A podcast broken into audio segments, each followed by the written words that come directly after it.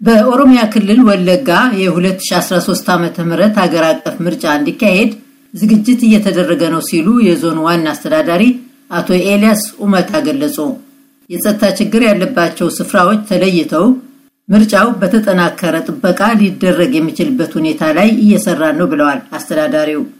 በሌላ በኩል በቤኒሻንጉል ጉሙዝ ክልል የመተክል ዞን ዋና አስተዳዳሪ አቶ ጋሹ ዱጋስ ምርጫው መከናወን ስላለበት እርምጃ ከመውሰድ ይልቅ የድርድር ስራ ላይ ትኩረት ሰጥተን እየሰራን ነው ብለዋል። የኢትዮጵያ ብሔራዊ ምርጫ ቦርድ ሰሞኑን ባወጣው መግለጫ በጸጥታ ችግር ምክንያት ሁለቱን ዞኖች ጨምሮ ሌሎች የመራጮች ምዝገባ ያልተጀመረባቸውና የምርጫ ጣቢያ ያልተከፈቱባቸውን የሀገሪቱ አካባቢዎች አስታውቆ ነበር። ናኮር መልካ ዘገባ ልኮልናል። የኢትዮጵያ ብሔራዊ ምርጫ ቦርድ ሰሞኑን ባወጣው መግለጫ የመራጮች ምዝገባ ያልተጀመረባቸውና የምርጫ ጣቢያ ያልተከፈተባቸውን የአገሪቱ አካባቢዎች አስታውቆ ነበር። የቦርዱ ሰብሳቢ ወይዘሪት ብርቱካን ሚደቅሳ የምርጫው ዝግጅት ካልተደረገባቸው የአገሪቱ አካባቢዎች መካከል የወለጋ ዞኖችንና የመተከል ዞንን በመግለጫቸው ጠቅሰዋል። ይህም የሆነው በጸጥታ ችግር ሳቢያ ነው ብለዋል። አንደኛ በኦሮሚያ ክልል ምዕራብ ወለጋ፣ ምስራቅ ወለጋ፣ ሆሮ ጉድሩና ቄለም እዚህም እዛም በየጊዜው ፍሌር የሚያደርጉ የግጭት ሁኔታዎች እንዳሉ ይታወቃል እና በእንደዚህ አይነት ሁኔታ የምርጫ ቦርድ ምንም እንዳልተፈጠረ ወይም ምንም ችግር እንደሌለ አድርጎ የመራጮች ምዝገባን ሂደት መቀጠል አልቻለም፣ አልፈለገም። ይሄ እንግዲህ ስልጠናን ያካትታል፣ የምርጫ አስፈጻሚዎችን ማሰማራት ያካትታል፣ የቁሳቁስ ስርጭትን ያካትታል፣ ጣቢያዎችን መክፈት ያካትታል ማለት ነው። በዚህ ዙሪያ የተጠየቁት የምዕራብ ወለጋ ዞን ዋና አስተዳዳሪ አቶ ኤልያስ ኡመታ ምርጫውን ለማከናወን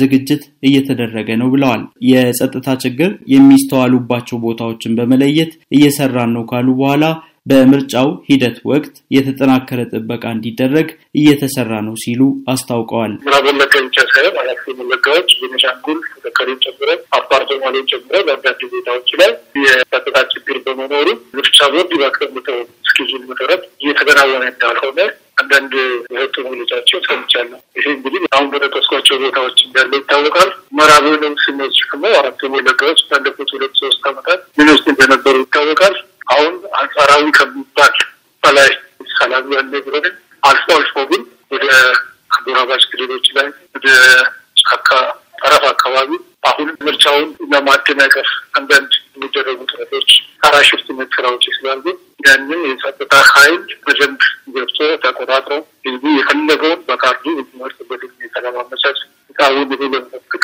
የሚደረጉ ቅድመ ዝግጅት ስራዎች አሉ። የመራጮች ምዝገባ ለመጠናቀቅ የአንድ ሳምንት ዕድሜ ብቻ ነው የቀረው። የዞኑ አስተዳዳሪ ደግሞ አሁንም ምርጫውን ለማከናወን ይቻላል ይላሉ። እስኬጁሉን በተመለከተ ይሄ የምርጫ ቦርድ ውሳኔ ነው። ምክንያት ማመቻቸት ከለአንድ ፓርቲ ብቻ ሁሉም ፓርቲዎች የሚመለከት ጉዳይ ስለሆነ ይህንን እነሱ ሊያዩት የሚገባ ነገር ነው። ከዛ ውጭ ግን አሁን ባለው ነባራዊ ሁኔታ እንደ ዞናችን ሀያ ሶስቱን ወረዳዎች ማለት ይቻላል በተወሰኑ ቀበሌዎች እና በተወሰኑ ወረዳዎች አካባቢ አንዳንድ ችግሮች እሱ እየተነሱ ያሉት። ስለዚህ ምርጫውን ማካሄድ የሚቻልበት ሁኔታ ህዝቡም ዝግጅቱን አጠናቆ ጊዜ ሰሌዳውን ጠብቆ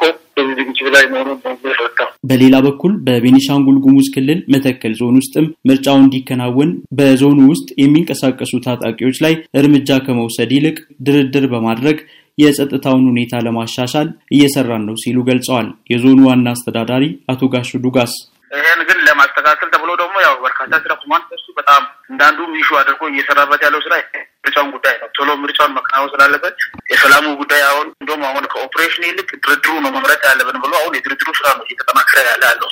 የድርድሩ ደግሞ ትልቁ ውጤት በሰላም አሁን እየሰጡ ታጣቂዎች ገብቶ ሞት ከቆመ መፈናቀል ከቆመ ይህን ምርጫ ማናስኬድበት ምክንያት የለም። አንዱ ምቹ ሁኔታ እሱ ነው ትልቁ ነገር የኛ አሁን ይዘን ይዘን እየሰራን ያለ ነው። የተጀመረውን አሁን የድርድሩ ጉዳይ አሁን መስመር የያዘም ስለሆነ በዛው ልክ ነው አሁን ውጤቱን መለካት የምንችለው በምን ያህል ጊዜ ውስጥ ይሄ ነገር አልቆ የመራጮች ምዝገባ እንዲካሄድ ከምርጫ ቦርድን ጋር መነጋገር ካለባችሁ እሱ እሱ ላይ እየተሰራ ያለው ስራስ?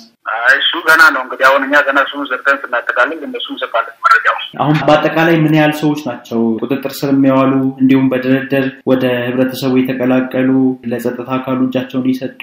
እሱ ኮማንድ ፖስት ጋር ነው መረጃው ያለ ታገኝ መረጃው አቶ ጋሹ የማዘዣ ማዕከሉን እንደሚመለከት በጠቆሙት ጉዳይ ዙሪያ የመተከል ዞን ማዘዣ ማዕከል አስተባባሪ ሌትናንት ጀኔራል አስራት ዲኔሮ በስልክ ተጨማሪ መረጃ ለማግኘት በተደጋጋሚ ያደረግኩት ጥረት ለአሁኑ አልተሳካም። የመራጮች ምዝገባ ከተጀመረ ከሶስት ሳምንት በላይ ሲሆነው በተለያዩ ክልሎች ውስጥ ተከፍተው ድምፅ ሰጪዎችን ይመዘግባሉ ተብለው ከታቀዱት 50 ሺህ ያህል የምርጫ ጣቢያዎች መካከል በአሁኑ ጊዜ ምዝገባ እያካሄዱ ያሉት ከ25 ሺህ በላይ የሚሆኑት ናቸው።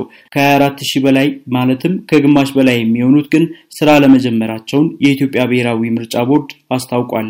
ከዚህም ውስጥ በ4126 የምርጫ ጣቢያዎች በጸጥታ ችግር ምክንያት የመራጮች ምዝገባ እየተካሄደ እንዳልሆነ የቦርዱ ሰብሳቢ ወይዘሪት ብርቱካን ሚደቅሳ አመልክተዋል። ከጸጥታ ችግር ጋር በተያያዘ የመራጮች ምዝገባ ማድረግ ካልተቻለባቸው ስፍራዎች ባሻገር በትራንስፖርት ችግር አስፈላጊ ቁሳቁሶች ባልደረሱባቸው አካባቢዎች አስፈላጊውን ጥረት በማድረግ የምርጫ ጣቢያዎቹ እንዲከፈቱ ይደረጋል ሲሉም ሰብሳቢዋ ተናግረዋል። ለአሜሪካ ድምፅ ናኮር መልካ ካምቦ